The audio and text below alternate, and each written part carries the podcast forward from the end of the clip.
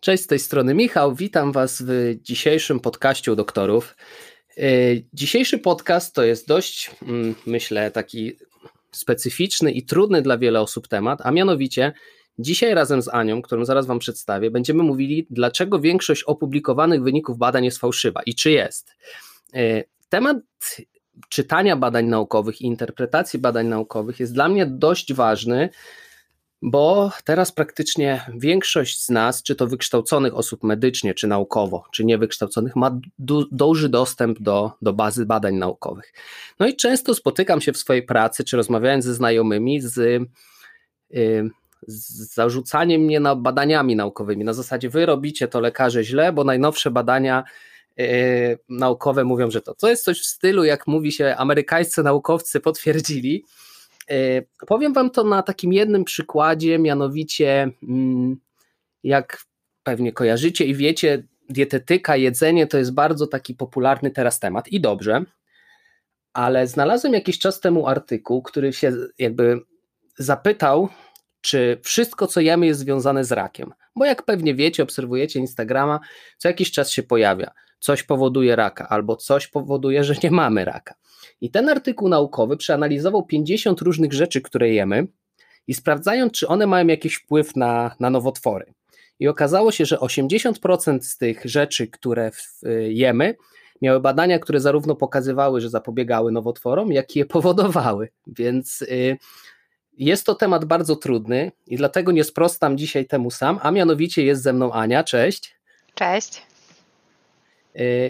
Ania jest naukowcem, powiem tak trochę tajemniczo. Ania zaraz nam powie, czym się zajmuje dokładnie, i dzisiaj pomoże mi wejść w ten świat nauki, świat y, badań naukowych i podpowiedzieć mi i Wam, jak nie wpaść w pułapkę złych badań naukowych. Dobra, Ania, już się nagadałem. Powiedz nam pokrótce, kim jesteś, czym się zajmujesz. E, bardzo dziękuję za zaproszenie. Mam na imię Ania Matuszyńska i jestem naukowczynią e, taką problematyczną, powiedziałabym, dlatego że zawsze ciężko jest wytłumaczyć, czym się zajmuję. Jestem z wykształcenia matematykiem, e, ale pracuję teraz z roślinami i moje badania naukowe przeważnie odbywają się w komputerze. Jestem e, biolożką obliczeniową i moim głównym zadaniem jest e, upraszczać to co, to, co widzimy w naturze w taki sposób, żebyśmy byli w stanie to zapisać równaniami matematycznymi, które następnie mogę zaprogramować i stworzyć modele matematyczne. Okej, okay, czyli brzmi bardzo skomplikowanie, czyli umiesz matematykę, umiesz statystykę, umiesz biologię, umiesz komputery, na to wychodzi. E, chciałabym tak powiedzieć. Taką no, mam nadzieję. To... Taką mam nadzieję. Tym się zajmujesz, no jasne. Tym się zajmuję i no od no sześciu lat pracuję na Uniwersytecie Heinrich Heine w Düsseldorfie, gdzie e, w chwili obecnej rozpoczynam e, zakładanie swojej, swojej małej subgrupy naukowej. Rozumiem. No czyli można by było powiedzieć, że no, e, z badaniami naukowymi od lat, że tak powiem, pracujesz. Na pewno musisz je czytać i je tworzysz, więc jesteś zarówno z tej strony czytającej, jak i tworzącej. To się chyba zgadza, prawda? Tak, i jest jeszcze trzecia strona, o której warto wspomnieć. Jest jeszcze strona recenzująca, którą też już mam okazję e, poznać od tyłu.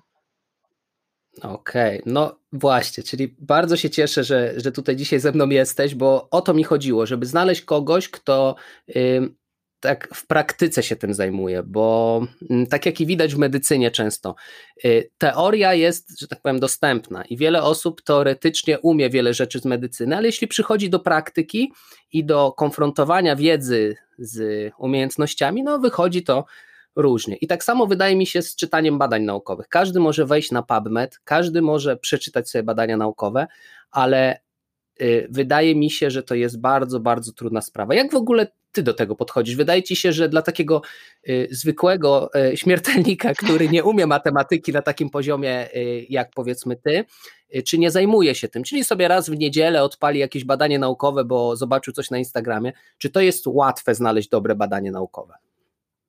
E, osobiście uważam, że nie, dlatego że nawet jako ekspertka w bardzo wąskiej dziedzinie naukowej, mam trudności ze znalezieniem artykułów, które odpowiadają konkretnie na moje pytania. Mam trudności ze znalezieniem materiałów, które uznam za wiarygodne i takie, na których faktycznie mogę dalej bazować e, swoje dalsze, swoje dalsze prace, a jednak przeszłam bardzo rygorystyczny trening i jest to coś, czym zajmuję się na co dzień, dlatego uważam, bardzo podziwiam osoby, które w swoim wolnym czasie chcą szukać wiedzy w źródłach naukowych i którzy szukają faktycznie, czy tam na PubMedzie, czy na Google Scholar jakichś artykułów, ale uważam, że jest to bardzo ciężkie i należy e, zwrócić uwagę, że trzeba być odrobinę przeszkolonym w tym, żeby nie y, błędnie nie interpretować tego, co się czyta. W szkole nas uczono na języku polskim czegoś takiego jak czytanie ze zrozumieniem. Jednak jest to umiejętność, którą uważam, że e, że powinniśmy dalej kształtować, gdyż nie jest ona tak dobrze rozwinięta w ogólnym e, społeczeństwie. I przede wszystkim mhm. coś, co jest, wydaje mi się, najtrudniejsze dla laika, e, to jest pozostanie sceptycznym. Z jednej strony wchodzisz do nowej dziedziny, w której nie jesteś ekspertem, tutaj czytasz mhm. pracę naukową E, wyprodukowaną przez ekspertów w danej tematyce, następnie zrecenzjonowaną przez innych ekspertów, którzy uznali, że jest to wiarygodne, tak jakby na jakiej podstawie masz być wciąż sceptyczny w trakcie czytania. A jednak każdy z nas, naukowców, czytając pracę innego badacza, musi pozostać sceptyczny. Jest to element naszej pracy. Także to jest mhm. rzecz, z którą wydaje mi się, e, można mieć największy problem.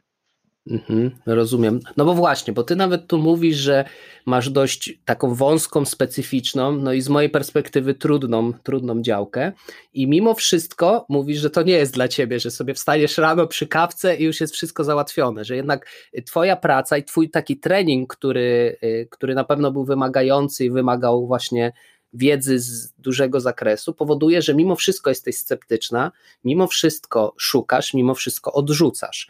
I wydaje mi się, że. Mm, że wiele osób, i oczywiście to jest naturalne i dobre, że ludzie chcą, bo oczywiście będziemy tutaj głównie schodzili na tematy medyczne i, i, i drugiego człowieka, bo, y, no bo to jest taki typowo podcast y, medyczny, ale ja mam y, też problem w tym, to akurat w badaniach medycznych, jak bardzo różni są ludzie.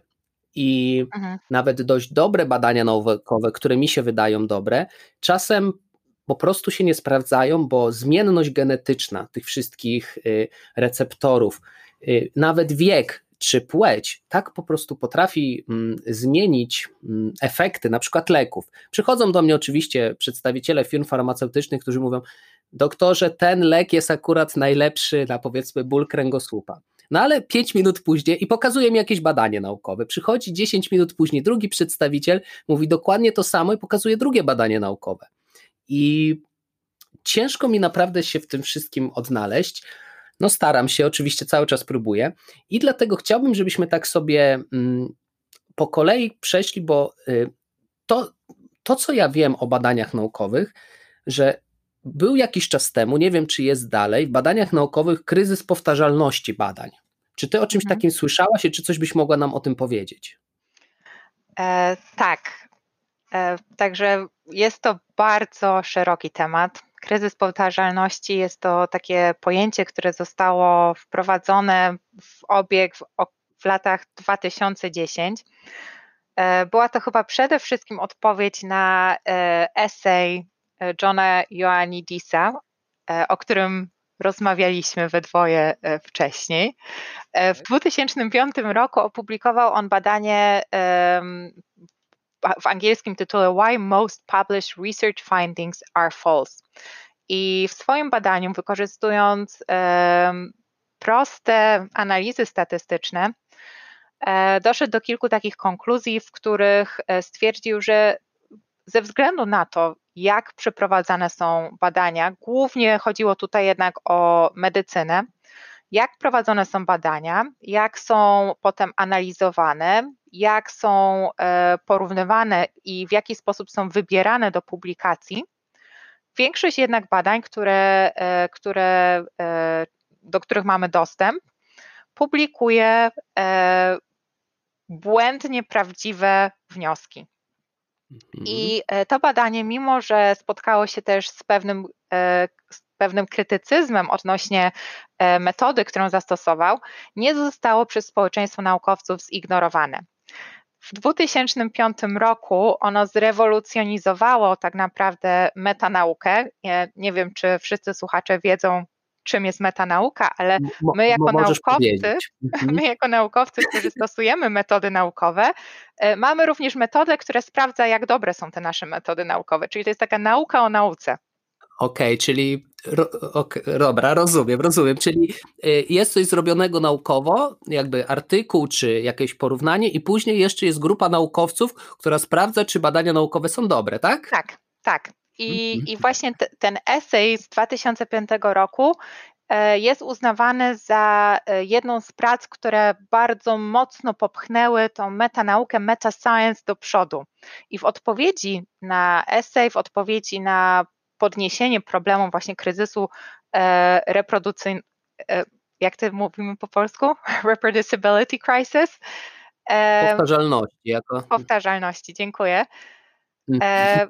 Tak, to jest jedna z rzeczy, z której najbardziej się obawiałam w trakcie tego podcastu, że będę miała problemy z tłumaczeniami, dlatego że jest kilka pojęć, które występują w języku angielskim i nie potrafiłam ich znaleźć e, jako tłumaczenia w języku polskim, także dziękuję Michał, będziesz mi podpowiadał tutaj. No, o ile, o ile będę umiał, bo dobra, damy Ale radę, wracaj, damy wracając do mojej odpowiedzi, właśnie w odpowiedzi na ten esej i w odpowiedzi na zauważenie kryzysu, nasze całe społeczeństwo naukowe naukowców zaczęło wprowadzać wiele nowych reform i metod mających na celu um, po, polepszenie jakości badań, które, które wprowadzamy. I to jest rzecz, którą chciałabym, żeby została zapamiętana z tego całego podcastu.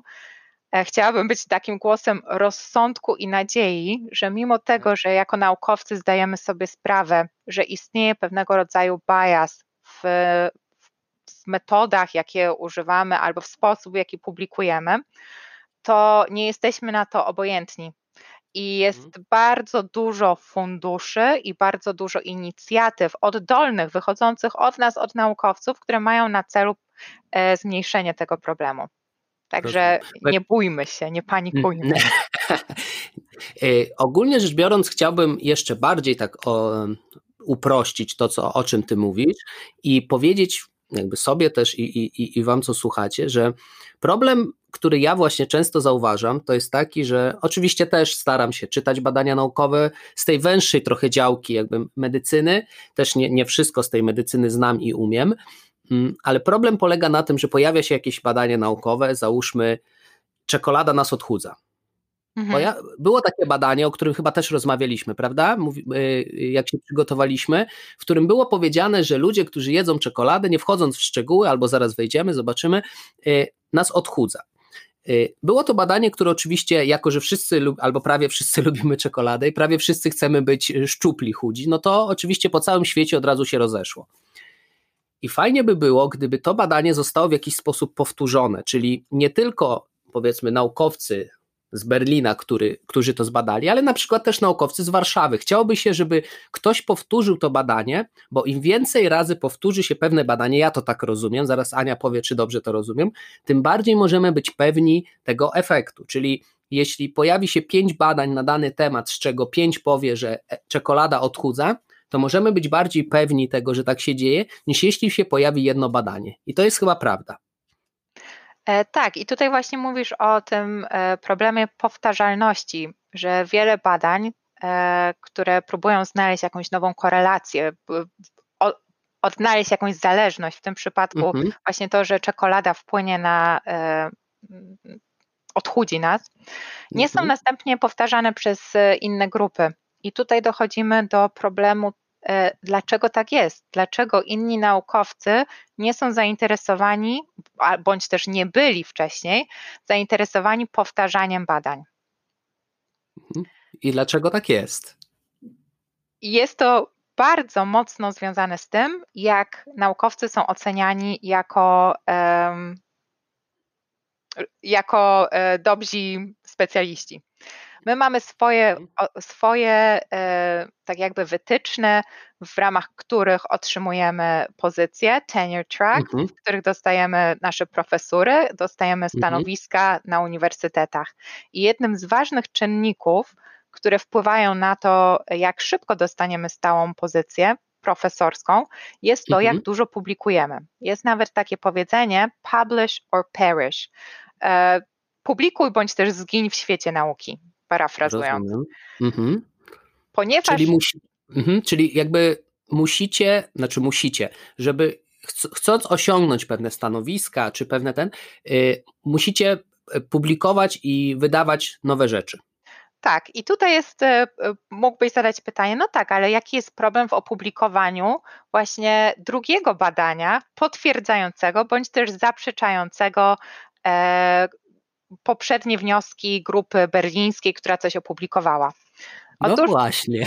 Otóż problem jest ogromny. Jest on związany z tym, że czasopisma naukowe są przede wszystkim zainteresowane publikowaniem rzeczy nowych, groundbreaking, takich, których jeszcze nikt inny nie wykazał.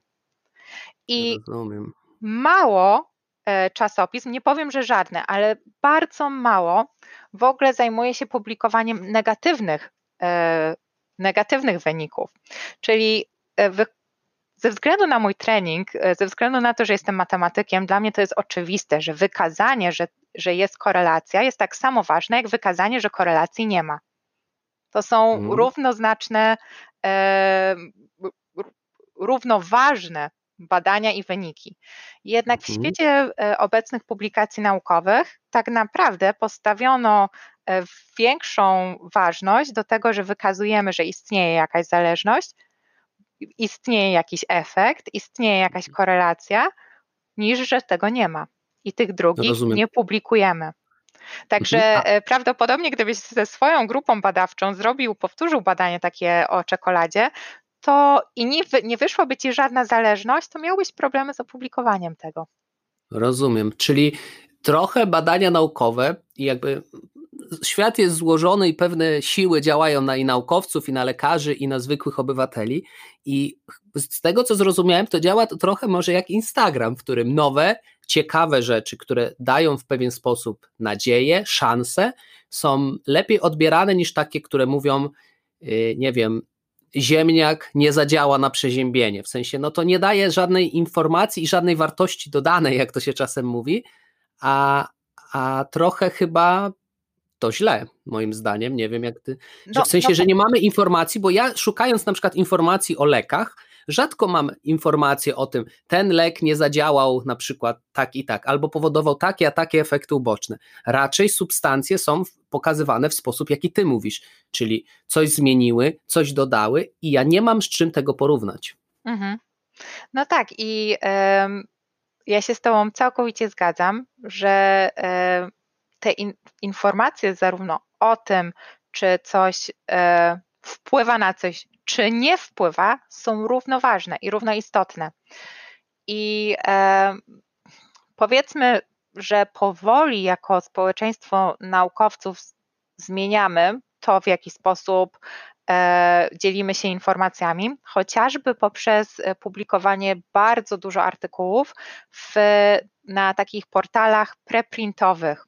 Tak, to są e, duże archiwa, do których można wysłać artykuły e, dostępne dla każdego, które mhm. jeszcze nie przeszły recenzji tego procesu peer review i które nie zostały opublikowane w artykułach, e, nie w artykułach, tylko w magazynach, czasopismach naukowych. Tam możesz wysłać praktycznie wszystko. I tam możesz też również wysłać właśnie swoje jakieś negatywne wyniki. Rozumiem, czyli no bo y, w sytuacji, w której powiedzmy ja sobie wchodzę na PubMed i zaczynam czegoś szukać, to ja mam dostęp tylko do rzeczy, które zostały opublikowane i przyszły wszystkie te procesy, o których mówiłaś, czyli y, zostały zrecenzowane i zaakceptowane do jakiegoś czasopisma. Dobrze to rozumiem? Tak, ja właśnie pomyślałam, że zapytasz się mnie o, mnie, o ten PubMed, e, a wczoraj pytała się mnie moja studentka, czym się różni PubMed od Google Scholar. Więc tak? przygotowałam tak? się na to pytanie. O, to słucham, jestem bardzo ciekawy. Zatem istnieje kilka baz naukowych, które bądź też baz czasopism, które zbierają wszelkiego rodzaju materiały, produkty naukowe. To mogą być e, czasopisma, e, artykuły z czasopism, to mogą być książki, to mogą być um, rozprawy doktorskie, nawet magisterskie. Mhm. E, I teraz różnego rodzaju bazy wiedzy kolekcjonują różnego typu artykuły. PubMed jest archiwum artykułów biomedycznych i nauk o życiu, który jest mhm. finansowany przez Amerykański Instytut Narodowy i on łączy się z bazą Medline. Medline właśnie w chwili obecnej, czy to są dane chyba sprzed dwóch lat, miała dostęp do 26 milionów mhm. artykułów naukowych. Porównując to do e, Google Scholar, który nie limituje się wyłącznie do artykułów biomedycznych bądź też z tych nauk o życiu, mhm.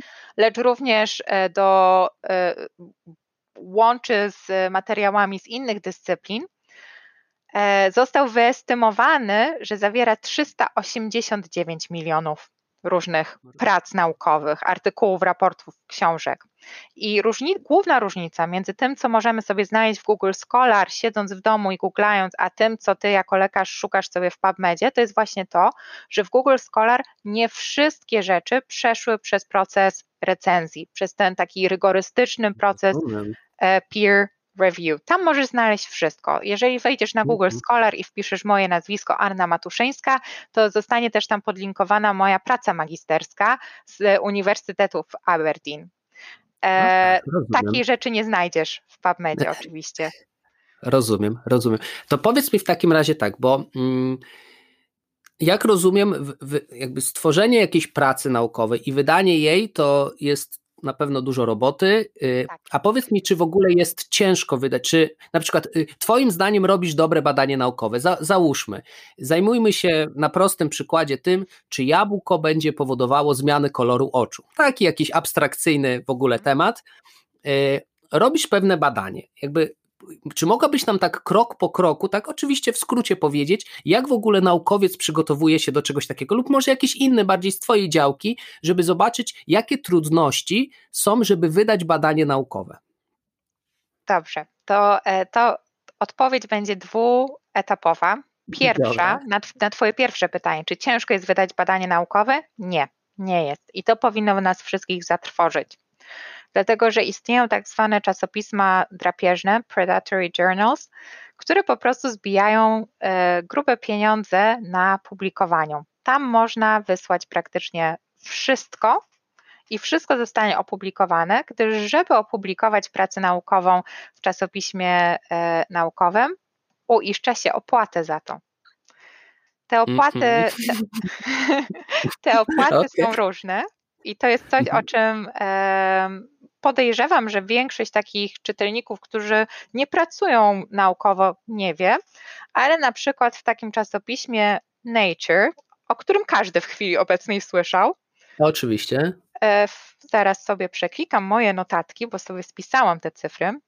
Mhm. Żeby, opublik żeby opublikować w chwili obecnej e, artykuł w Nature, należy zapłacić. A nie, nie spisałam Nature, e, spisałam PLOS, mhm. Plus Computational Biology to jest e, czasopismo e, bardzo dobre, wysokiej rangi, gdzie przejdzie artykuł przez ten proces recenzji, mhm. gdzie zostanie odesłany do ekspertów w odpowiedniej dziedzinie. Jeżeli Dobrze. artykuł będzie dobry i on przejdzie przez recenzję, to mimo wszystko na koniec będę musiała zapłacić, bądź też nie z mojej kieszeni, ale moja mhm. instytucja, bądź też moje, tak. mój sponsor E, będzie musiał zapłacić 2575 dolarów. Pytanie. Halo, dużo? halo? Tak, halo? Mhm. Bo nie coś wiem. przerwało. Nie wiem, czy mówiłaś kwotę, czy bo tak. sekundkę nas Nie wiem, w którym momencie nam przerwało. A to przerwało będziesz... przy kwocie. Przerwało przy kwocie, więc Aha. nie wiem, czy ktoś nas zagłusza z tego czasopisma, czy... to wiesz co? To nie wiem, czy będziesz to ciął, czy nie, to ja powtórzę zdanie żeby opublikować. Nie, artykuł. możesz normalnie mówić, damy radę. Tak? Nie. No, możesz, możesz powiedzieć tylko kwotę, myślę, bo to i tak wszystkich najbardziej interesuje teraz. To jest 2575 dolarów. Okay. Mhm, mhm, mhm. Mhm. I znowu, i, I znowu coś nam przerwało. Halo, halo? Halo, halo? Halo, halo. Dobra, coś nam przerwało. Dobra, Za chwilę wracamy. Jesteśmy z powrotem, mieliśmy chwilę jakichś zakłóceń. Dobra, nie możemy o kwotach chyba mówić. Chyba tak nie możemy. O pieniądzach się nie mówi. Dobra, ja wie, y, rozmawialiśmy przed chwilką o tym, że trzeba płacić za. Czyli ktoś miałby ochotę podzielić się światem swoimi fajnymi odkryciami, musi jeszcze za to zapłacić. Tak, taka rzeczywistość, dobra? Taka jest rzeczywistość i chciałam właśnie powiedzieć o tych czasopismach e, drapieżnych. Drapieżnych. Ponieważ mhm mając dobrej jakości badanie, ono musi przejść przez te właśnie różne procesy recenzji. Czasem są odrzucane już przez edytora na wstępie, nawet nie idą przez proces recenzji, bo ktoś stwierdza, a to badanie nie jest na tyle ciekawe, żeby e, być opublikowane w naszym prestiżowym czasopiśmie. I tu nagle pojawia się czasopismo drapieżne, Predatory Journal. Możesz zapłacić mniej niż tą kwotę do plus, którą, którą wymieniłam. W dodatku mhm. jeszcze e, przejdzie może przez jakieś takie pseudo, pseudo recenzje, że na pewno zostanie przyklepane i op, op, opublikowane. Będzie to dużo szybsze, nie będzie trwało 6-7 miesięcy. Ja cały czas czekam na e, recenzję artykułu, który wysłaliśmy w listopadzie zeszłego roku. Przypominam, że mamy 13 mhm. marca. E, i, mhm. I w tym momencie wielu naukowców się na to decyduje. Mhm. E, także nie wszystko, co opublikowane, jest wysokiej, wysokiej jakości. Rozumiem. Nie zawsze wszystko, co jest w tych predatory journals, e, jest faktycznie też e, niskiej jakości, dlatego że spotkałam się już z ludźmi, którzy powiedzieli: Ach, nie chcemy brać udziału w tym, w tym całym wyścigu publikacyjnym, wysyłamy gdziekolwiek, nauka mhm. się obroni. No ale jest to, jest to powiedzmy podejście, które, którego nie chciałabym w chwili obecnej dyskutować, bo to by nam zajęło nie no, oczywiście, ja, ja, rozumiem, ale zaznaczyliśmy problem, że to nie jest tak, że znajdując coś nawet w czasopiśmie naukowym, że jesteśmy pewni, że to jest dobrej jakości y, badanie. Nie możemy, nie możemy przyjmować takiej, na, nie możemy. Czyli jak do tej pory omówiliśmy tak, że raczej nie powtarza się wyników badań, bo to się nie opłaca nikomu, ani czasopismu, ani, ani dla naukowców. O tym, że y, błęd, jakby negatywne wyniki badań, czyli te, które nie potwierdzają jakiejś tezy albo pokazują, że jednak ten lek nie jest taki cudowny jak się ten, też raczej nie są y, albo są mniej y, publikowane i my o tym często też nie wiemy. Mhm.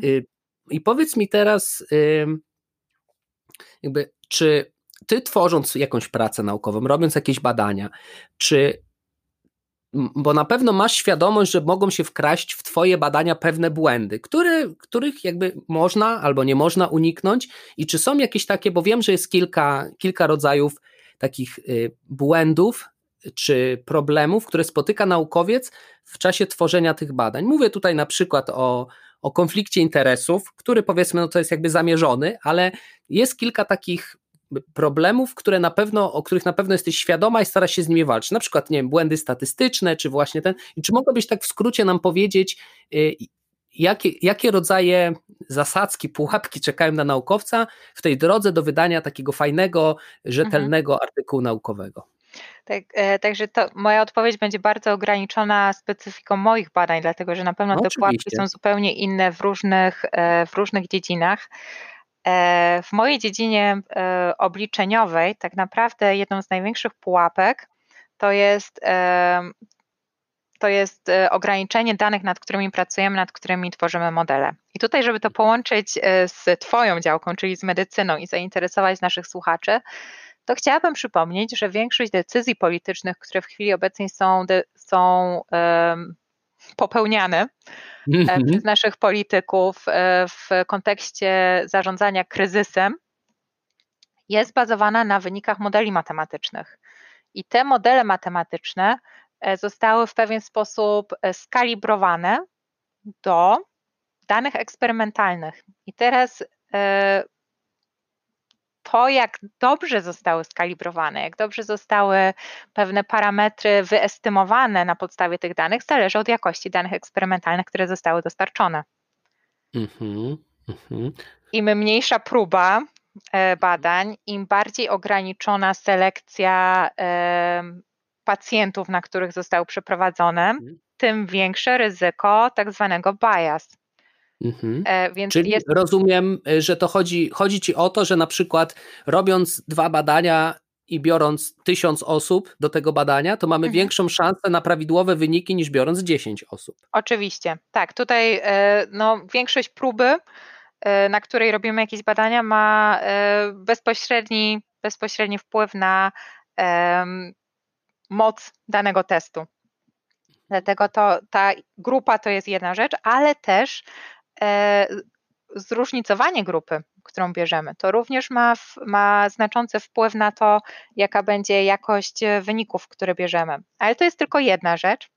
Mhm. Druga rzecz, taka bardzo e, prosta, to jest sam kod w chwili obecnej nikt nie tworzy modeli matematycznych na kartce papieru e, mm-hmm. przy użyciu, przy mhm. użyciu długopisa e, analitycznie. Wykorzystujemy nasze, e, nasze możliwości obliczeniowe i używamy rozwiązań numerycznych, korzystając z różnych programów i języków programowania.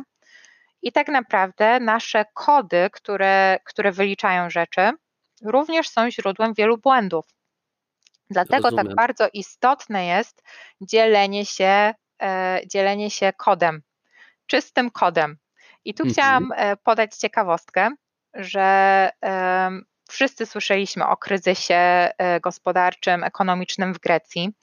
W 2010 tak. roku została wydana praca autorstwa Reinharta i Rogoffa pod tytułem Growth in a Time of Debt i była to praca, która została wielokrotnie w różnych, e, e, w różnych portalach, w różnych czasopismach uznana za jedną z bardziej wpływowych prac ekonomicznych w ostatniej dekadzie, która wpłynęła na to, jak Międzynarodowy Fundusz Walutowy e, ocenił kryzys ekonomiczny w Europie i jak popchnięto decyzję o, o wstrzymaniu tak jakby mm, o zaczęciu bardziej oszczędzania niż mhm. popychania ekonomii. I co się okazało?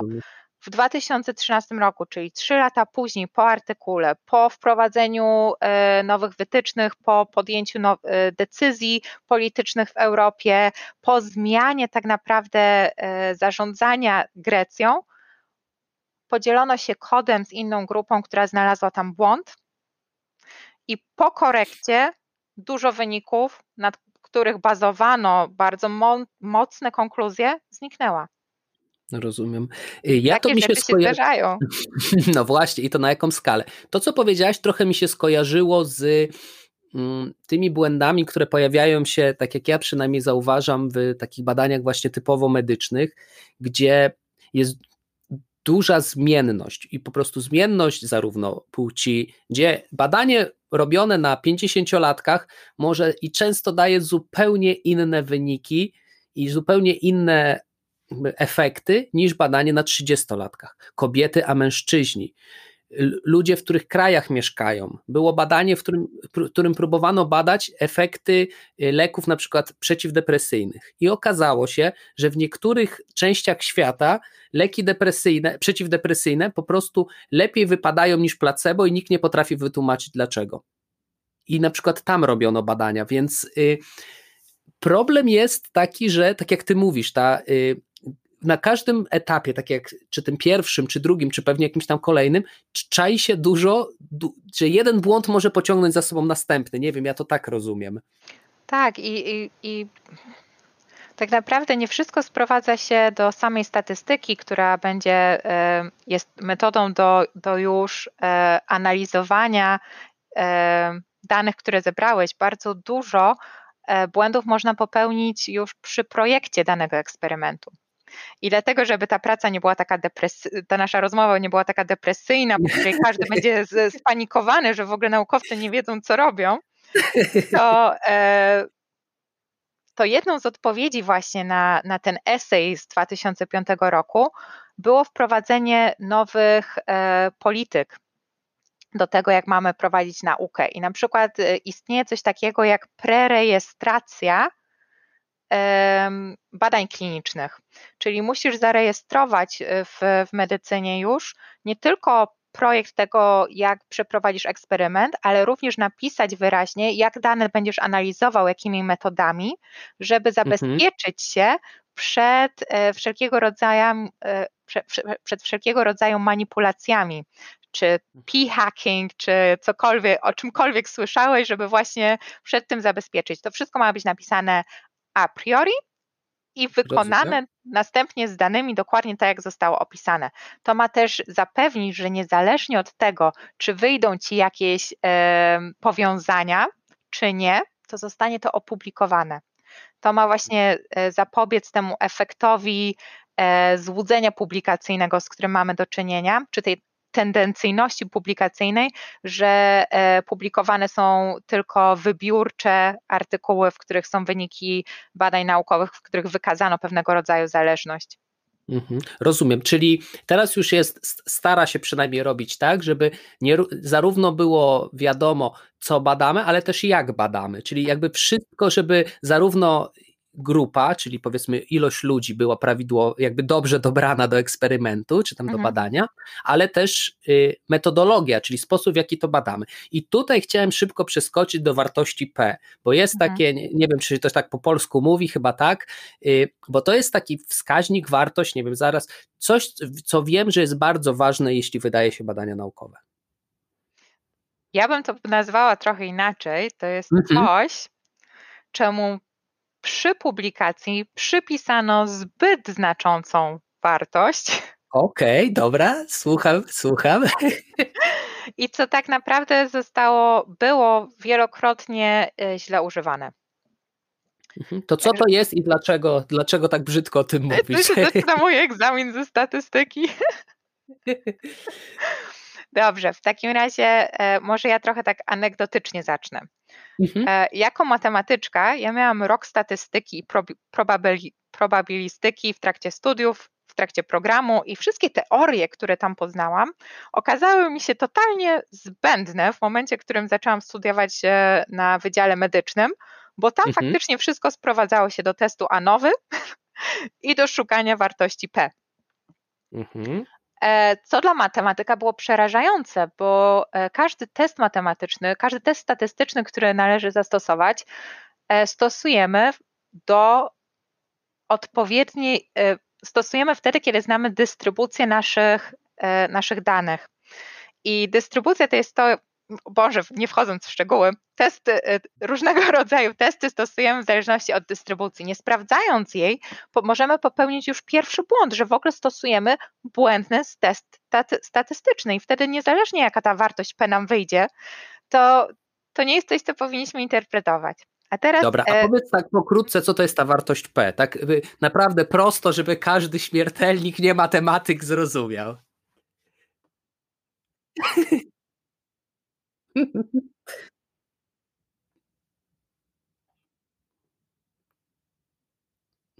Halo, halo? Halo, słychać? Halo? Halo, halo? Tak, słychać Cię bardzo dobrze. Dobra, wracamy. Dzisiaj po prostu jakieś chochliki, albo nie wiem, ci z tych y, ze złych y, czasopism, za który zapłacisz i ten chyba tutaj nas podkopują, blokują nam internet. Dobra, ale jesteśmy z powrotem, wracamy do wartości P. Co to jest ta wartość P? Tak, zapytałeś się mnie o co, czym jest wartość P e, i najprościej jak potrafię, e, to wartość P jest e, prawdopodobieństwem, które wyliczamy w danym teście, które ma nam powiedzieć, jaka, jakie jest prawdopodobieństwo, że to, co zaobserwowaliśmy, w naszej losowej próbie mogło tak naprawdę wystąpić przypadkowo, e, mhm. choć w populacji wcale nie występuje. Okay. I Czyli... e, w, mhm. mhm. w, tym mów, świecie, mów. E, w tym świecie powiedzmy medycznym jest taka liczba, którą się przyjmuje jako, jako no prawie jak, jak złoty święty gral, tak? E, mhm. Jest to P wartości 0,05 e, mhm. i uznaje się, że jeżeli P jest mniejsze e, od 0,05 to możemy publikować, bo wszystko jest super, a jeżeli jest większe, to nic nam nie wyszło. I tu jest taka ciekawostka, że tak naprawdę ta wartość nie zmieniła się mniej więcej od 1920 roku, w której to e, heros statystyki, Sir Ronald Fisher rozpowszechnił tą wartość jako pierwszy i on wtedy e, w większości swoich prac naukowych faktycznie używał wysok wysokość tej istotności e, do, e, zrównaną do poziomu 0,05. Ale jest to wartość arbitralna. Ty sam decydujesz, czy przyjmujesz ją, czy przyjmujesz pewnego rodzaju e, błąd na poziomie wyższym bądź też niższym. E, mhm. Stąd Czyli było... naukowcy uzgodnili między sobą, że ta wartość P005, czyli to jak mała szansa jest, że nasze badanie jest przypadkiem, to jest, mhm. nie ma jakiejś takiej jakby logicznego, jest jakieś logiczne wytłumaczenie na to, czy to jest tak, że większość naukowców uznała, że tak jest ok? Jak, jak, jak tak to w ogóle... Okay. Tak jest ok. I są rzeczy, które oczywiście na tą wartość P będą miały wpływ, jak na przykład mhm. wielkość e, próby statystycznej. E, są rzeczy, które mogą to, e, które wiemy, że znacząco będą zaburzać tą wartość. Jednak to jest zawsze decyzja arbitralna, czy, czy uznam, że na przykład interesuje mnie, żeby w moim teście ta wartość była na przykład poniżej 0,01. Mhm, rozumiem. A powiedz, czy według ciebie, według twoich obserwacji, bo, bo nie wiem, czy ty w ogóle jakby, jak już pracujesz z badaniami naukowymi, to pewnie w wolnym czasie tego nie robisz, ale y, powiedz, czy, mm, czy dla ciebie takie ustalenie właśnie tej wartości P to jest, y, czy to jest rzecz, która może wiele badań jakby zdyskwalifikować, dobrych badań, albo pokazać złe badanie. Czy to jest taka wartość, która to 0,05, czy, ona, czy ono faktycznie miesza sporo w nauce, czy to jest takie, że, że, że tylko trochę? To znaczy, ja, ja staram się bardzo ostrożnie odpowiadać, dlatego że ja nie jestem statystykiem i to nie jest moja, e, moja działka. Rozumiem. W, w, samej wartości P nie ma absolutnie nic złego ona ma być używana, ale ona jest przede, powinna być przede wszystkim używana jako miara danego pomiaru, danego jednego mhm. eksperymentu. I ty chyba na samym początku naszej rozmowy przypomniałeś to badanie o czekoladzie. Tak. E, w którym w nagłówkach czasopism poszły informacje o tym, że czekolada na nas odchudzi, ale tak naprawdę, nie wiem czy w, wspomniałeś wtedy, że te badania um, odbywały się, podzieli, podzielono ludzi na grupy, gdzie w każdej grupie miałeś pięć, pięciu pacjentów. Zastanówmy się, jaka jest wartość, jaka jest wiedza, jaką zdobywamy na grupie pięciu pacjentów. Mhm. Następnie kolejna rzecz, rzeczy, które były badane, jakieś wskaźniki, które były badane w każdej tej grup, e, nie skupiały się tylko na, na wadze, ale również na cholesterolze, na, chol, cholesterolu. Cholesterolu, mhm. dziękuję. na cholesterolu, na jakości snu, na wielu innych parametrach. I wartość P, która mogła sprawić, czy jest statystycznie istotna różnica pomiędzy średnią wagą, pomiędzy danymi grupami, to była wartość pomiędzy E, to była wartość określająca dla jednego konkretnego pomiaru, nie dla całego eksperymentu i badania, które zostało przeprowadzone. I rzecz, o której nie wolno zapominać, kiedy konstruuje się takie badania, to jest to, że stosujemy innego rodzaju testy statystyczne, jeżeli nasze dane są zależne bądź też niezależne.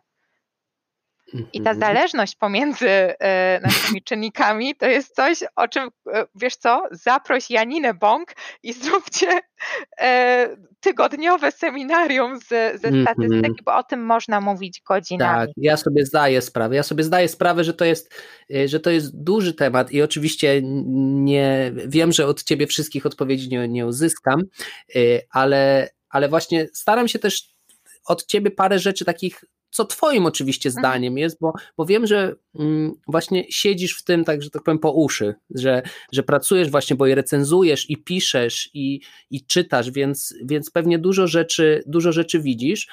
Mm, no, a powiedz mi jeszcze taką rzecz, bo rozmawialiśmy o kilku takich błędach i takich może nawet manipulacjach, które można by było zrobić, bo podejrzewam, że jeśli by ci się chciało, to mogłabyś zrobić dla żartu jakieś badanie i takie dostosować, żeby zostało wydane y, w dobrym czasopiśmie, ale jakby wiedząc, że teza jest błędna, bo wiem, że takich paru naukowców kiedyś coś takiego zrobiło, że wymyśliło paru bardzo... Paru żartownisiów, którzy wymyślili absurdalną jakąś, y, jakąś tezę, nie wiem, czy to była medyczna, już teraz nie chcę mówić o przykładach, i w taki sposób wiedzieli, jak badania naukowe się tworzy i co trzeba zrobić, żeby je opublikować, i po prostu zostali opublikowani w wielu bardzo prestiżowych czasopismach, po czym powiedzieli, nie no, żartowaliśmy. Mhm. Y, I mm, mówię o tym dlatego, bo y, cały ten trochę podcast jest o tym, żeby przestrzec trochę ludzi przed takim, y, przy, przynajmniej w, w, sprawach medycznych, przed takim ślepym ufaniem badań naukowych, bo zauważyłem, że część moich pacjentów jest takich, że Mm, w ogóle nie ufa nauce, nie ufa firmom farmaceutycznym, a drudzy po prostu są tylko w badaniach naukowych. Jeśli pacjent widzi, że ja coś na przykład robię, co się nie zgadza z najnowszymi badaniami naukowymi, często mamy mm, powiem, różne dyskusje, łatwiejsze i trudniejsze. I zawsze ja mówię pacjentowi o tym, że bardzo trudno jest, mm, zwłaszcza w medycznych sprawach, y, wyciągnąć wnioski po takich na przykład, nie wiem, po, po świeżych badaniach naukowych, nawet jak jakieś są podwójnie ślepej próby, wszystko robione, bo zmienność i to, że to, o czym ty mówisz i mówisz to w bardzo prosty sposób i tak bardzo skrócone, ja sobie zdaję sprawę, ale mimo wszystko to już dla większości z nas, którzy się nie znają, to są rzeczy, których my po prostu nie umiemy i nie rozumiemy. I tak trzeba to powiedzieć, yy, dlatego jakby wymiar tego podcastu, przynajmniej pierwsza część, bo zaraz przejdziemy do drugiej, jest taka, że trzeba bardzo ostrożnie do tego podchodzić. Moim zdaniem, z mojego doświadczenia, jako, gdzie ja muszę z badań naukowych często też wyciągnąć takie coś, gdzie zaaplikuję i mm, zastosuję to u pacjenta. A to już jest sytuacja, w której mm, no coś może pójść nie tak, coś mo może się stać, albo coś może zadziałać, więc bardzo ostrożnie. A powiedz jeszcze na końcu tej pierwszej części, czy mm, takie sumowanie tych wszystkich błędów to jest częsta sprawa, na zasadzie, że wiesz, mały błąd powiedzmy tej wartości P, mały błąd próby i nagle wychodzi, że badanie niby w każdej osobnej jakby części jest fajne, ale jakby całość wychodzi, że czytasz takie badanie i mówisz, kto to napisał. Hmm. No tak naprawdę, e, jeżeli ktoś, kto, kto się na tym zna, przeczytał to i e, doszedł do takiej konkluzji, to ono nie powinno być opublikowane, prawda? Mm-hmm, mm-hmm ciężko jest ocenić skalę takiego, takiego zjawiska. E, były podjęte próby. Może jedna z prób, o której e, opowiem, odpowiadając znowu okrężnie na, na Twoje pytanie. Mhm, oczywiście. E, to była ankieta, którą przeprowadziło Nature 4 lata temu. Cztery lata temu, również w odpowiedzi na, na ten właśnie kryzys reproducibility, Nature przeprowadziła ankietę na 1576 naukowcach, zadając im różnego rodzaju pytania. I jednym z tych pytań było, czy kiedykolwiek w ich historii zdarzyło się, że próbowali powtórzyć jakieś badanie i im się nie udało. No i okazało się, że 50 e, że 70, 70% z tych naukowców przyznało się, że kiedy, kiedykolwiek w swojej historii próbowali powtórzyć eksperyment naukowy, który został opublikowany i nie udało im się go odtworzyć. Mm-hmm, mm-hmm. I to może, mogłoby być faktycznie jedno proxy e, odpowiadające na Twoje pytanie, że czy to znaczy, że w takim razie 70% badań zostało opublikowane błędnie? Otóż bardzo ciekawa odpowiedź, e, bardzo ciekawa kolejna rzecz była, że zapytano się tych samych naukowców, czy oni mimo wszystko mają zaufanie do tych badań. E, I okazuje się, że większość tak. Mhm. I e, to, że e, nie udało się na przykład powtórzyć jakiegoś eksperymentu, może nie tylko wynikać z tego, że ktoś zmanipulował dane albo ktoś pomylił się, no, no niechcący no, w, swojej, w swojej metodzie, ale również z tego, że niestety cały czas my, jako naukowcy, uczymy się, jak daleko powinny iść e, informacje, którymi się dzielimy z wszystkimi. Nikt z nas nie publikuje całego labbooka, wszystkich, wszystkich kroków, które wykonaliśmy w e, trakcie dwuletniej pracy, która doprowadziła do powstania danej publikacji. Mamy na to kilka stron artykułu, ewentualnie kilka mm. suplementów do opisania. Y, zaczynamy już wymagać od siebie, żeby do repozytorów wrzucać tak zwane gołe dane, po prostu bez, bez niczego, żeby opisywać jak najwięcej rzeczy, żeby, żeby można było to, żeby każdy na świecie, kto będzie miał dostęp do naszego podsumowania, bo tak trzeba traktować publikację. Publikacja to jest podsumowanie wielu ciężkich miesięcy, jeśli nie lat pracy żeby na mhm. podstawie tego podsumowania teraz coś odtworzyć jeszcze raz. I to, że nie udało się odtworzyć, może wynikać z tego, że zabrakło jednej z kluczowych informacji. Wcale nie musi znaczyć o tym, że to wszystko jest, wiesz, nic nie warte. Nie, no oczywiście, oczywiście.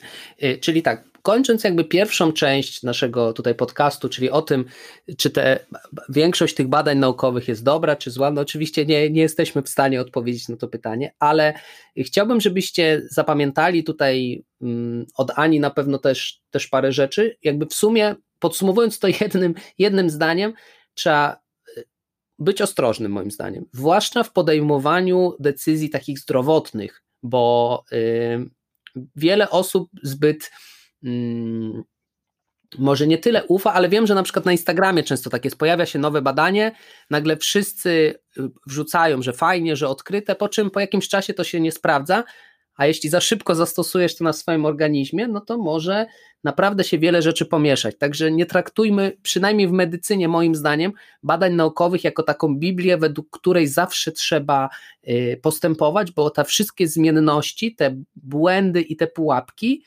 i plus to, że większość z nas nie umie dobrze czytać badań naukowych. No po prostu mhm. tak trzeba powiedzieć. Czy nie ja, wiem, czy chcesz co do tej pierwszej właśnie coś ja, podsumować? Coś ja, ja bym dodała jeszcze coś do tego e, znaczącego, że każdy z Was, kto kiedykolwiek sięgnął po jakiś artykuł naukowy, jak zjedziecie na sam dół tego dokumentu, to zaczyna się tam e, bibliografia, zaczynają się tam referencje, wszystko, co autorzy przeczytali i z czym się zapoznali przed podsumowaniem tej swojej pracy i przekazaniem Wam. Ci autorzy, którzy teraz prezentują efekty swojej pracy, zapoznali się z tą całą resztą. Dlatego jest to trochę egoistyczne albo nawet narcystyczne myśleć, że po przeczytaniu tego jednego artykułu bez źródeł ma się odpowiednią e, wiedzę. A mhm. jeszcze e, tu, tu już dochodzi trochę do tupetu i tobie pewnie nie wypada tego powiedzieć jako lekarzowi, ale mi jako pacjentce i przyjaciółce całej masy cudownych lekarzy mogę powiedzieć, trzeba mieć tupet, żeby przyjść do kogoś, kto skończył 6 lat studiów i specjalizację i się na czymś zna i ma doświadczenie i się na równi kłócić, bo się przeczytało jeden artykuł to e, są, wiesz, lata doświadczenia i to jest mhm. jedna rzecz, czy są błędy w publikacjach, a druga rzecz, czy potrafimy dane publikacje interpretować, a trzecia to jest doświadczenie, które nabywamy siedząc w danym temacie.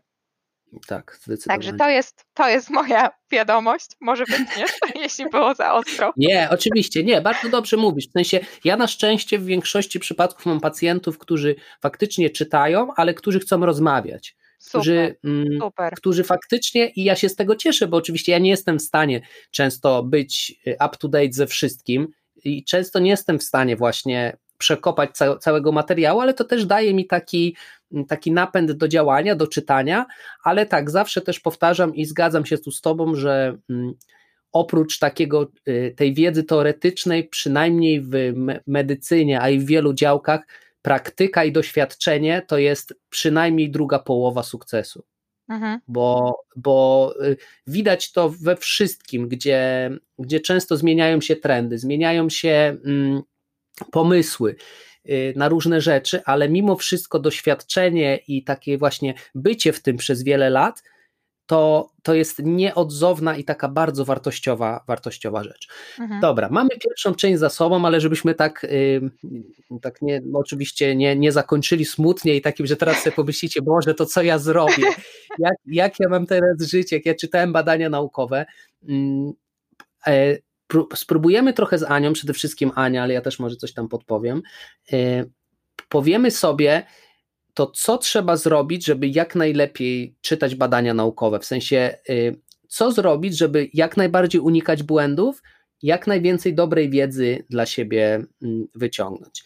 y, wydaje mi się, że na początku na pewno ważne, bo już o tym mówiłaś, to jest y, z jakiego czasopisma, w jakim czasopiśmie jest wydane dane badanie naukowe, prawda? Tak.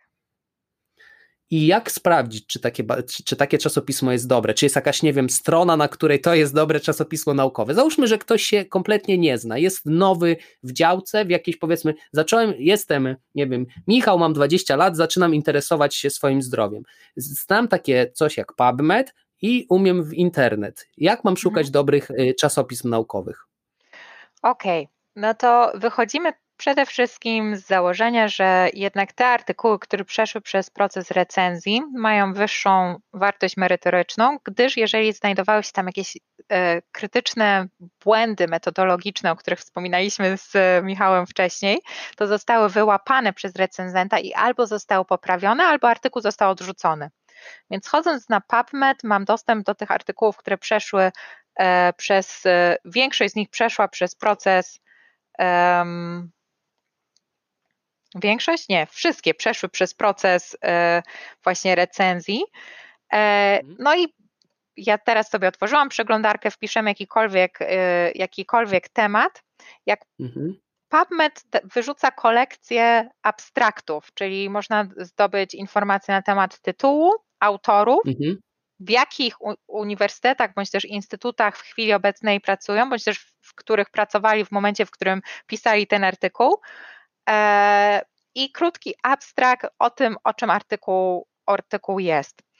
E, I następnie jest podany link do e, wydawcy, gdzie można mieć dostęp do, do artykułu. Jak wejdzie się mhm. na stronę takiego wydawcy, to on się przeważnie chwali swoimi metrykami, swoimi e, osiągnięciami, jak dobry jest. I jeden z takich, e, z takich e, wyznaczników którym chwalą się różnego rodzaju żurnale, to jest impact factor. Jest to liczba, która ma wyliczać, jaki jest właśnie impact, jaki jest wpływ artykułów naukowych, które są produkowane, które są publikowane przez dane czasopismo na świat nauki. Jak często inni e, odnoszą się i cytują prace, które zostały opublikowane. I nie jest to, e, my sobie zdajemy sprawę jako naukowcy, że nie jest to najlepszy wskaźnik, ale jest to swego rodzaju proxy. Jeżeli mamy czasopisma, które mają wysoki impact factor, to to jest takie domino, wiesz, jeżeli coś ma wysoki impact factor, to e, będzie dla mnie bardzo prestiżowym tam opublikować coś i będzie się lepiej liczyło we wszystkich rekrutacjach, w których będę brała udział, czy e, po pieniądze na nowy grant naukowy, czy mhm. w aplikacji na profesurę więc ja będę bardzo zabiegała o to, żeby tam coś e, opublikować, więc jest duży popyt, więc coraz lepsze, bardziej nowatorskie, ale również bardziej solidnie przeprowadzone badania będą chciały tam się dostać. Recenzenci mhm. pracujący dla, dla tego e, czasopisma również e, jeżeli może dodam tutaj, że recenzje, które robimy dla czasopism naukowych, robimy za darmo. To jest nasza praca jako e, wolontariat e, naukowy, ponieważ ja, kiedy coś stworzę i będę chciała to opublikować, to jakiś inny naukowiec, niezależnie skąd, może z New Delhi, będzie to za darmo sprawdzał, czy zrobiłam to dobrze, to ja też to robię. I jest, taka, jest, takie mm. małe proxy, że jeżeli powiedzmy publikujesz trzy artykuły naukowe w roku, to powinieneś również co najmniej trzy artykuły w danym roku zrecenzować, jeżeli już jesteś na tym etapie. To jest takie oddawanie e, do, do społeczeństwa. No więc wracając do, do e, odpowiedzi, jeżeli ja mam swoje normalne obowiązki naukowczyni i do tego w czasie wolnym jako wolontariat mam recenzować, to ja też wolę dla swojego ego i prestiżu, ale również dla własnego zainteresowania naukowego zrecenzować coś super ciekawego w e, Plus Computational Biology, niż w jakimś niskim impact factor e, czasopiśmie, gdzie pewnie ta praca nie będzie zbyt ciekawa ani nowatorska. Więc to wszystko Rozumiem. się napędza. Im wyższy impact factor, tym więcej ludzi chce tam publikować, tym badania są ciekawsze, tym lepszy jest e, proces re, e, recenzji I mhm. dlatego jako, jako czytelnik, jako ten końcowy odbiorca można mieć większe zaufanie do artykułu, ale oczywiście to jest duża generalizacja i zawsze w każdym przykładzie, w każdym czasopiśmie znajdziemy e, artykuły, które naprawdę nie powinny się tam no. znaleźć. Oczywiście, dlatego my mówimy tutaj o takich wskazówkach i nigdy nie ma zawsze, nigdy nie ma nigdy praktycznie, więc, więc oczywiście. Czyli szukając dobrego badania, y, w sensie dobrego badania i dobrego y, czasopisma, sprawdzamy ten impact factor. A powiedz jeszcze, bo mówiłaś o tych takich czasopismach, y, już zapomniałem jakie określałaś, tych takich, co, co u nich tak bardzo łatwo jest wydać badanie naukowe. Mhm. Czy jakie, jakie zidentyfikować, czy to jest niski impact factor, czy, czy to jest coś innego, że można powiedzieć, taki wiesz, człowiek, który nie siedzi w nauce, chciałby powiedzieć, dobra, to te, ten, to czasopismo wykreślam. Jak to mhm. sprawdzić? To jest bardzo ciężkie nawet e, dla osoby, która pracuje w nauce. Mhm. E, I kiedyś istniała e, taka lista, e, lista e, czasopism tych drapieżnych. Mhm E, sprawdzę, czy ona jeszcze istnieje. Dobra. No bo oczywiście, e, jej, to są w ogóle tematy rzeka. Po, ja ten, wiem, ten, ja ten, wiem. Ten no. cały, ten cały e, to, trzeba powiedzieć, że publikowanie naukowe w chwili obecnej to jest biznes. Te wydawnictwa typu Elsevier mają tak duże revenues, że to są liczby, które ja za, nawet zapominam. I wiadomo, że tam, gdzie chodzi o pieniądze, tam może być różne, tam mogą być różnego rodzaju zagrywki, również PR-owe. I jeżeli jedna e, grupa stworzy listę czasopism, e, do których nie powinno się publikować, no to to ma konsekwencje finansowe, prawda? Więc tutaj mhm, mhm. jest mały problem, tak jakby etyczny, kto miałby kto by miał tworzyć listę czasopism, które nie są takie uczciwe.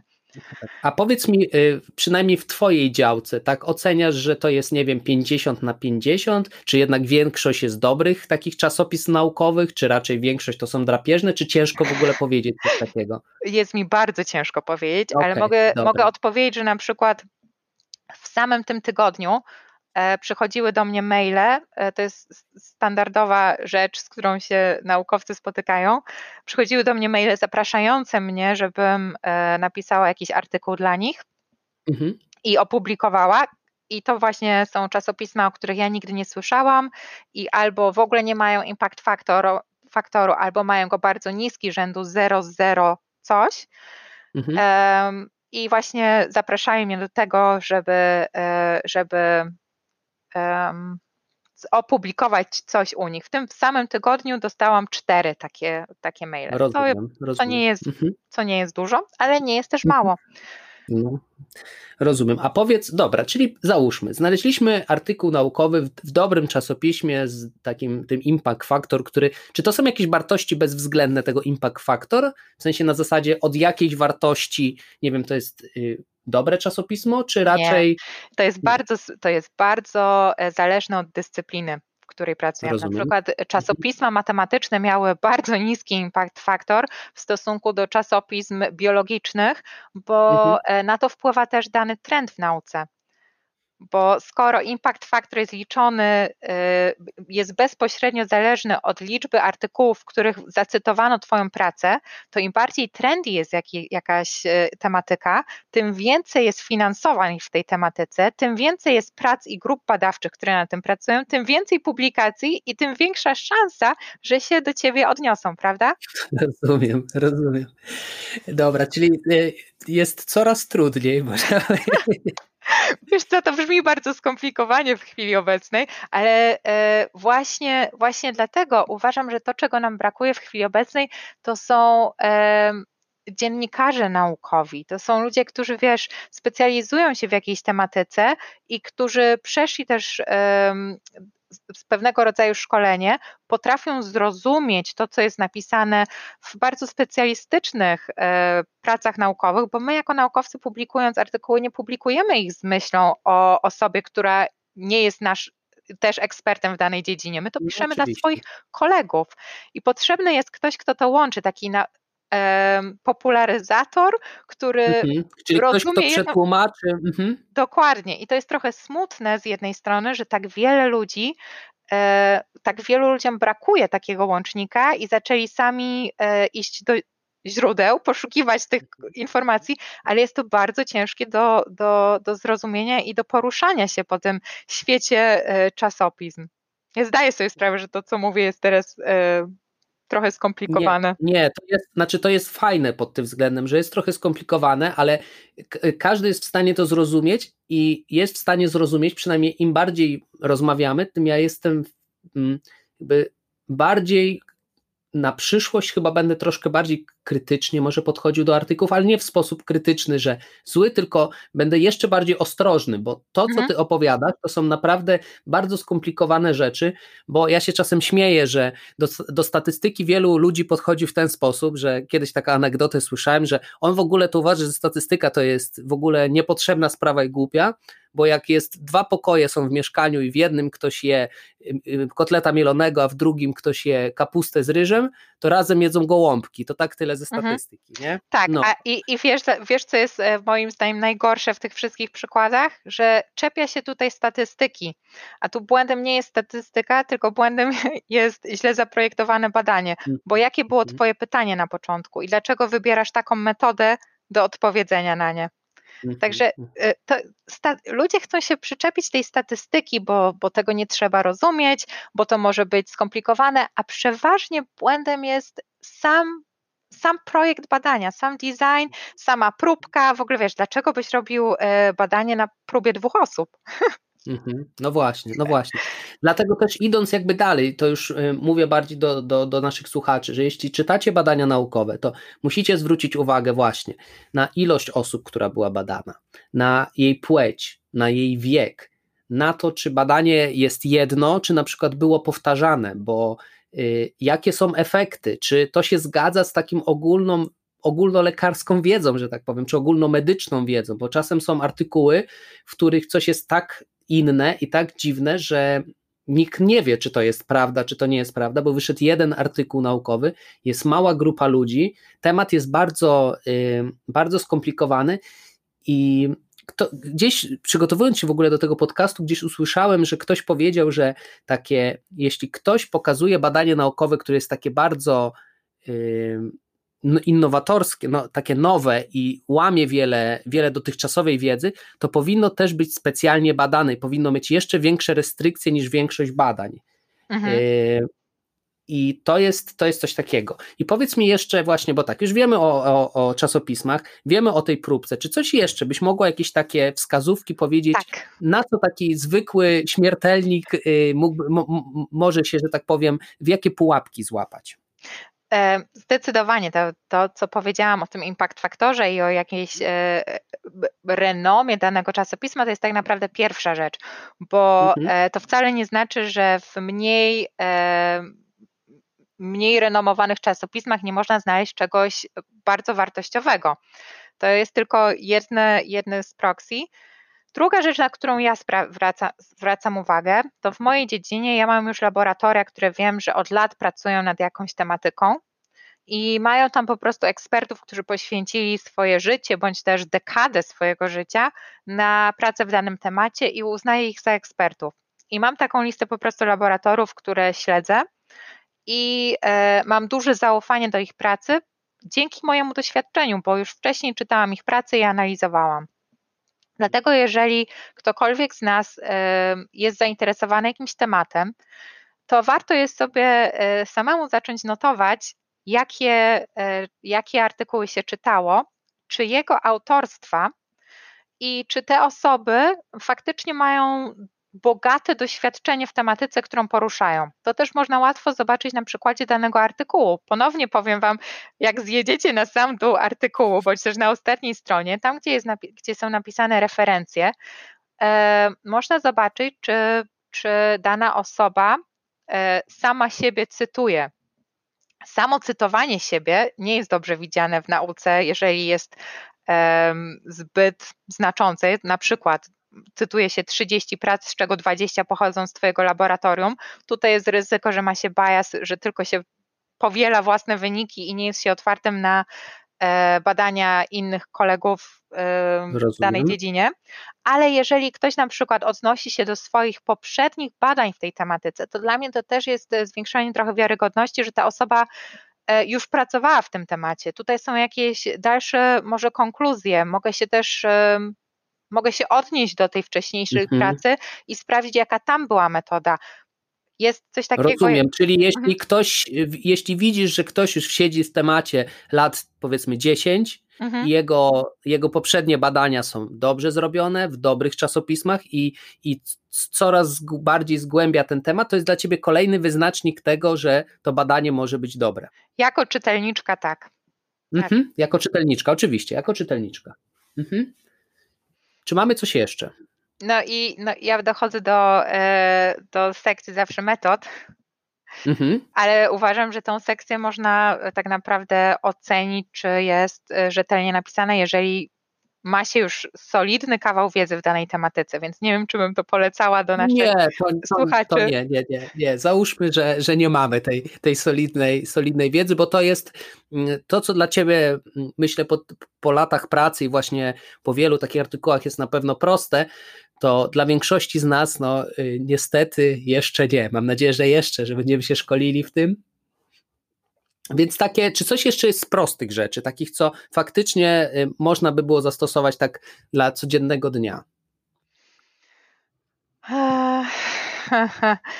Wydaje mi się, że jedna z rzeczy, na które ja osobiście zwracam uwagę w trakcie czytania pracy, to jest um, dobrze napisany wstęp do pracy. Dobrze mhm. napisany, ta, każdy artykuł naukowy zaczyna się od sekcji nazywanej e, wstępem bądź też background, czyli tym, co Czyli jakby tło całe takim tego, tłem, mówisz, tak? kontekstem, tak? zapleczem kontekstem, naukowym. Mhm, mhm. E, jeżeli ktoś pisze do, dla mnie dobrą pracę naukową, to potrafię mi w tej sekcji wytłumaczyć zarówno dlaczego, e, dlaczego zajął się daną tematyką, ale również przedstawić, co w tej tematyce zostało już zrobione przez innych. Jeżeli nie mam napisane wyraźnie tej, e, tej sekcji, to zawsze włącza się u mnie takie krytyczne myślenie, a czy autorzy na pewno zapoznaje się odpowiednio z literaturą dostępną w danym temacie? Czy autorzy na pewno znają tak zwany state of the art? Czy oni są serio ekspertami w danej dziedzinie? E, mhm.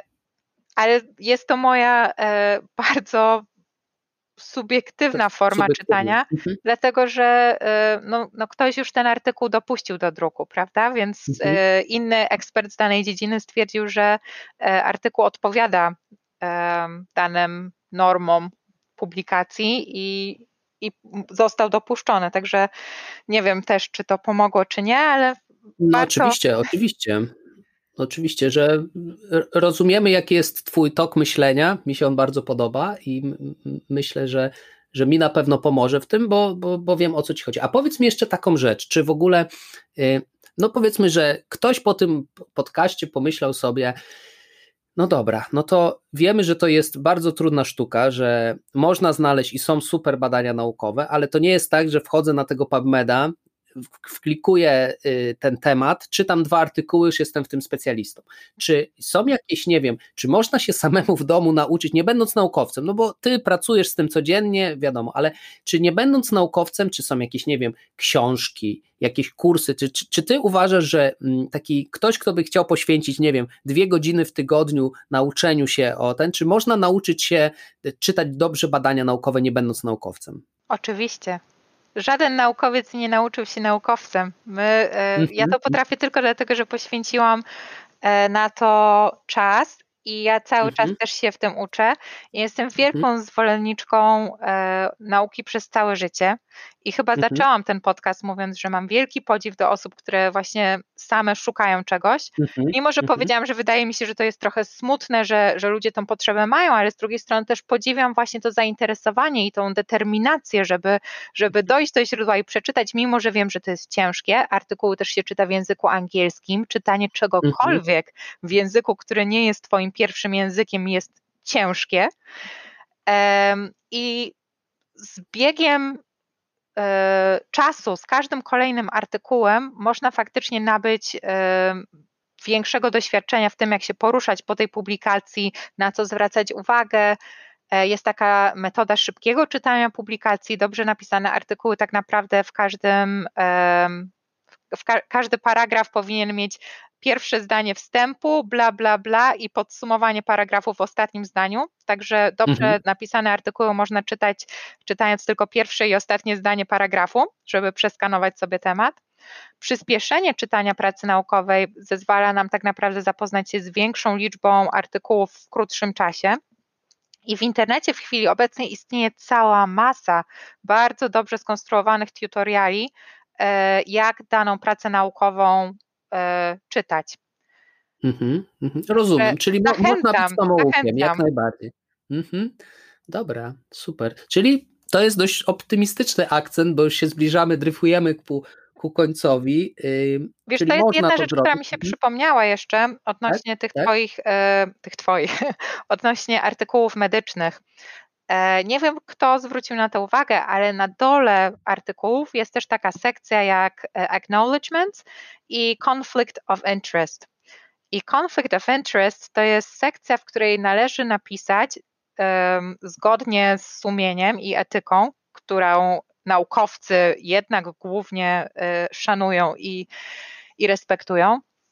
Należy napisać, czy jest jakikolwiek konflikt y, w trakcie badania, czyli y, to, co często się zarzuca, że ach, ci naukowcy napisali tutaj o dobrym działaniu danego leku, na pewno byli sponsorowani przez daną firmę farmaceutyczną.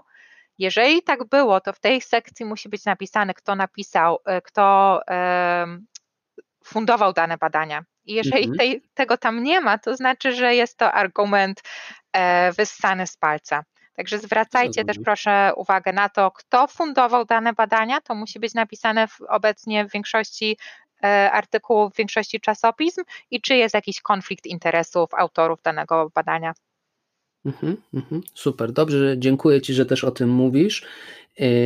No ja mam takie wnioski po, tym, po tej naszej rozmowie, znaczy wnioski, takie obserwacje, które już od jakiegoś czasu widzę, bo no, działam trochę na Instagramie, ty też zresztą. I od niedawna, takie, przyznaję. Od, od niedawna, no ale z, z jakimi sukcesami, więc y, y, jak najbardziej. Bardzo w ogóle polecam wam y, konto, konto Ani na Instagramie doktorka imigrantka, gdzie właśnie Ania dużo często, dużo często, no mówi, mówi po prostu o nauce, pokazuje w różnych, w różnych aspektach, mm, ale widzę, czytałem też, jak przygotowując się do tego, do tego podcastu, y, była mowa o tym, że media jakby promują tą złą naukę. W sensie, że jeśli ar, jakiś artykuł lub jakieś, jakieś odkrycie jest takie bardzo atrakcyjne, nowe, zachęcające, dające nadzieję, to nieważne jakie by było, ono od razu jest powielane w całym świecie i daje często takie fałszywe poczucie, no przecież pięć osób o tym mówi, to musi być prawda. Mhm. I, I widzę trochę to na Instagramie, gdzie często, czy na wszystkich mediach społecznościowych, gdzie mm, algorytmy Instagrama no, wymagają, żeby postować jakieś tam z jakąś częstością, Y, robić różne takie rzeczy, żeby po prostu, żeby ci, którzy chcą Ciebie obserwować, żeby Cię widzieli. No niestety, to jest taka e, bezwzględna sprawa tego algorytmu, który każe nam y, robić, jakby wrzucać dużo i często, żeby być widzianym przez tych, którzy chcą nas obserwować. I często jest tak, że dużo ludzi wrzuca Y, właśnie takie rzeczy, które mm, są złą nauką i to tak naprawdę bardzo złą, gdzie tylko wejdzie się w ten artykuł i widzi się od razu, że coś jest nie tak, ale mimo wszystko tylko po to, żeby zapostować i tylko po to, żeby zwrócić na siebie uwagę.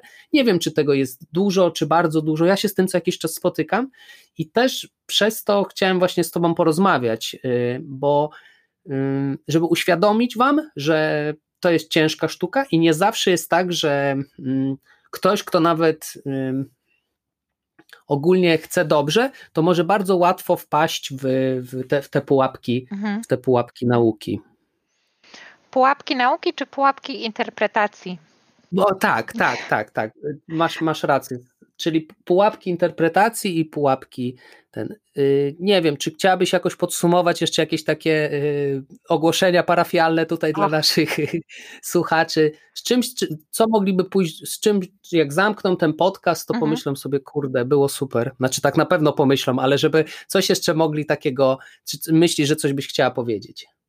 Ja myślę, że e,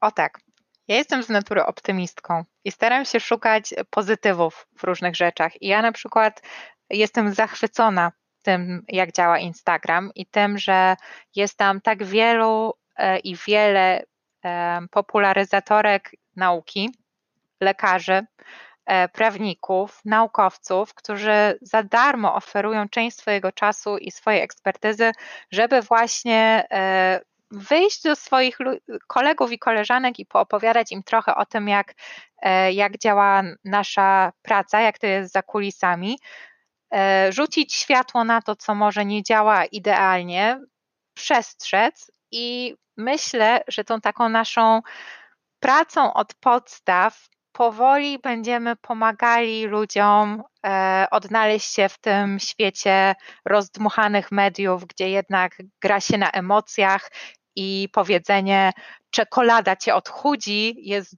dużo bardziej klikalne niż e, takie naukowe powiedzenie. W ostatnich badaniach 18 parametrów wyszło, że e, spożywanie czekolady przy ćwiczeniach jednoznacznie może wpłynąć na. Rozumiesz o co mi chodzi? E, tak, oczywiście. Mówienie, mówienie faktów naukowych w sposób naukowo poprawny jest długie, monotonne, rzetelne, ale i nudne. A klikalne są emocje i to, co jest ekscytujące. Hmm. No jedyne, co mogę powiedzieć, to to, e, to że cieszę się, że, że ludzie, którzy jednak e, starają się przekazywać wiedzę rzetelnie, mają duże konta na tych naszych mediach społecznościowych, mhm. to znaczy, że, że ludzie chcą też tego czytać, chcą tego słuchać i być może zaobserwujemy z biegiem lat znowu zmiany w mediach tych takich masowych, że jednak mhm. nie będą traktowały nas wszystkich jak e, jak e, mhm. Ludzi, których można sprzedawać tylko e, afery i wrócimy mhm. do bardziej rzetelnej, e, rzetelnego żurnalizmu i, i reportaży. Mhm. Ja myślę, że to, co mówisz właśnie, tak, tak. I to, co mówisz właśnie, że ta, to dziennikarstwo naukowe i taka rzetelna wiedza, która też jest, tak jak mówisz, ciężka y, do interpretacji, ciężka do przyswojenia, nie daje nam radości w jakimś sensie takim, takich tych emocji pierwszych właśnie, to, to to się chyba właśnie dzięki też takim kotom jak twojej, tu, y, tu chcę to jasno powiedzieć, że pokazuje, że naukowiec to, czy naukowczyni y, to nie jest osoba, która gdzieś tam po prostu tylko z firmą farmaceutyczną ma podpisaną umowę i, i jak to kiedyś, kiedyś tam mówili, po prostu tylko zbiera pieniądze i, i tworzy nie wiadomo co, tylko że to są, że jesteś taką osobą jak, jak, jak każda, po prostu to jest twoje, to jest twój, twój zawód, tym się interesujesz, tym się pasjonujesz i pokazujesz mm, w taki właśnie fajny, fajny sposób tą, tą stronę nauki taką normalną, ale w takim, nie że normalną, tylko w takim dobrym tego słowa znaczeniu. To mi się bardzo podoba. Y, I my, mam nadzieję, że to, co mówisz, że, że, że to, to się spełni i trochę się chyba już spełnia, bo, bo masz rację, że jest dużo kont i ja też y, jestem bardziej zadowolony z Instagrama niż rozczarowany, y, więc idziemy ku dobremu, właśnie też dzięki takim kontom jak Twoje. Dobrze, dziękuję Ci bardzo za, za udział w tym podcaście. Mm, no dla mnie to była bardzo, bardzo interesująca i taka ucząca mnie, mnie lekcja. Lekcja też pokory w stosunku do, do nauki. Dziękuję Ci bardzo. Ja bardzo dziękuję za zaproszenie. Dla mnie to było e, bardzo stresujące wydarzenie, bo to jest mój pierwszy w życiu podcast. Ja mam jeszcze notatek na 15 stron tematów, które chciałam e, podjąć z Tobą w tym. E, to nie, jest, to nie jest zakończony temat, więc notatek, notatki dobrze zarchiwizuj, bo coś czuję, że za jakiś czas y, jednak y, część naszych słuchaczy, moich słuchaczy, y, upomni się o, o część drugą i wtedy myślę, że sobie jeszcze porozmawiamy, więc. No ja będę, ja będę zachwycona, jeżeli znajdzie się chociaż jedna osoba, która nie jest z nami spokrewniona, która wytrzyma do końca. Odezwij się do nas, jeżeli no. usłyszałeś to. Ale Zobaczymy. Temat jest, bardzo, znaczy... temat jest bardzo fajny i naprawdę cieszę się, że ludzie sami szukają i nie stresujcie się tym, że to jest ciężkie, nie stresujcie się tym, że, że faktycznie istnieją problemy i w procesie publikacji i replikacji badań. Mimo wszystko mamy te, te metody metanauki, oceniania samego siebie, weryfikacji, um, analiz. O, coś, co chciałam powiedzieć i dodam na sam koniec, jeszcze zanim się pożegnamy. E, oprócz tej e, recenzji artykułów, które mamy na bieżąco, istnieje też jeszcze recenzja po publikacji. I są takie strony internetowe, jak na przykład PubPeer, gdzie jeżeli mi jako naukowczyni jakiś artykuł no, no nie spodobał się, coś mi tam nie pasuje, to mogę otworzyć dyskusję na jego temat i e, każdy w sieci może się do niej dołączyć i autorzy odpowiadają na to i faktycznie można ciekawie analizować e, artykuły i recenzować je po publikacji.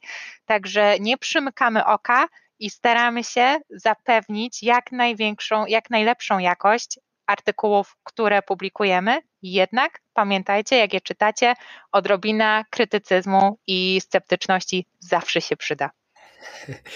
I tym optymistycznym akcentem kończymy ten podcast. Jak ktoś wytrwa do końca, to niech się odzywa. Także nie, na, na, pewno, na pewno mam część słuchaczy, którzy. Kupimy którzy, tą czekoladę którzy... na odchudzanie. O, dobra, wtedy kupimy czekoladę na odchudzanie. Dobra, dziękuję Ci bardzo, dziękuję bardzo Wam dziękuję. Za, za odsłuchanie i, i do zobaczenia, do usłyszenia. Do usłyszenia.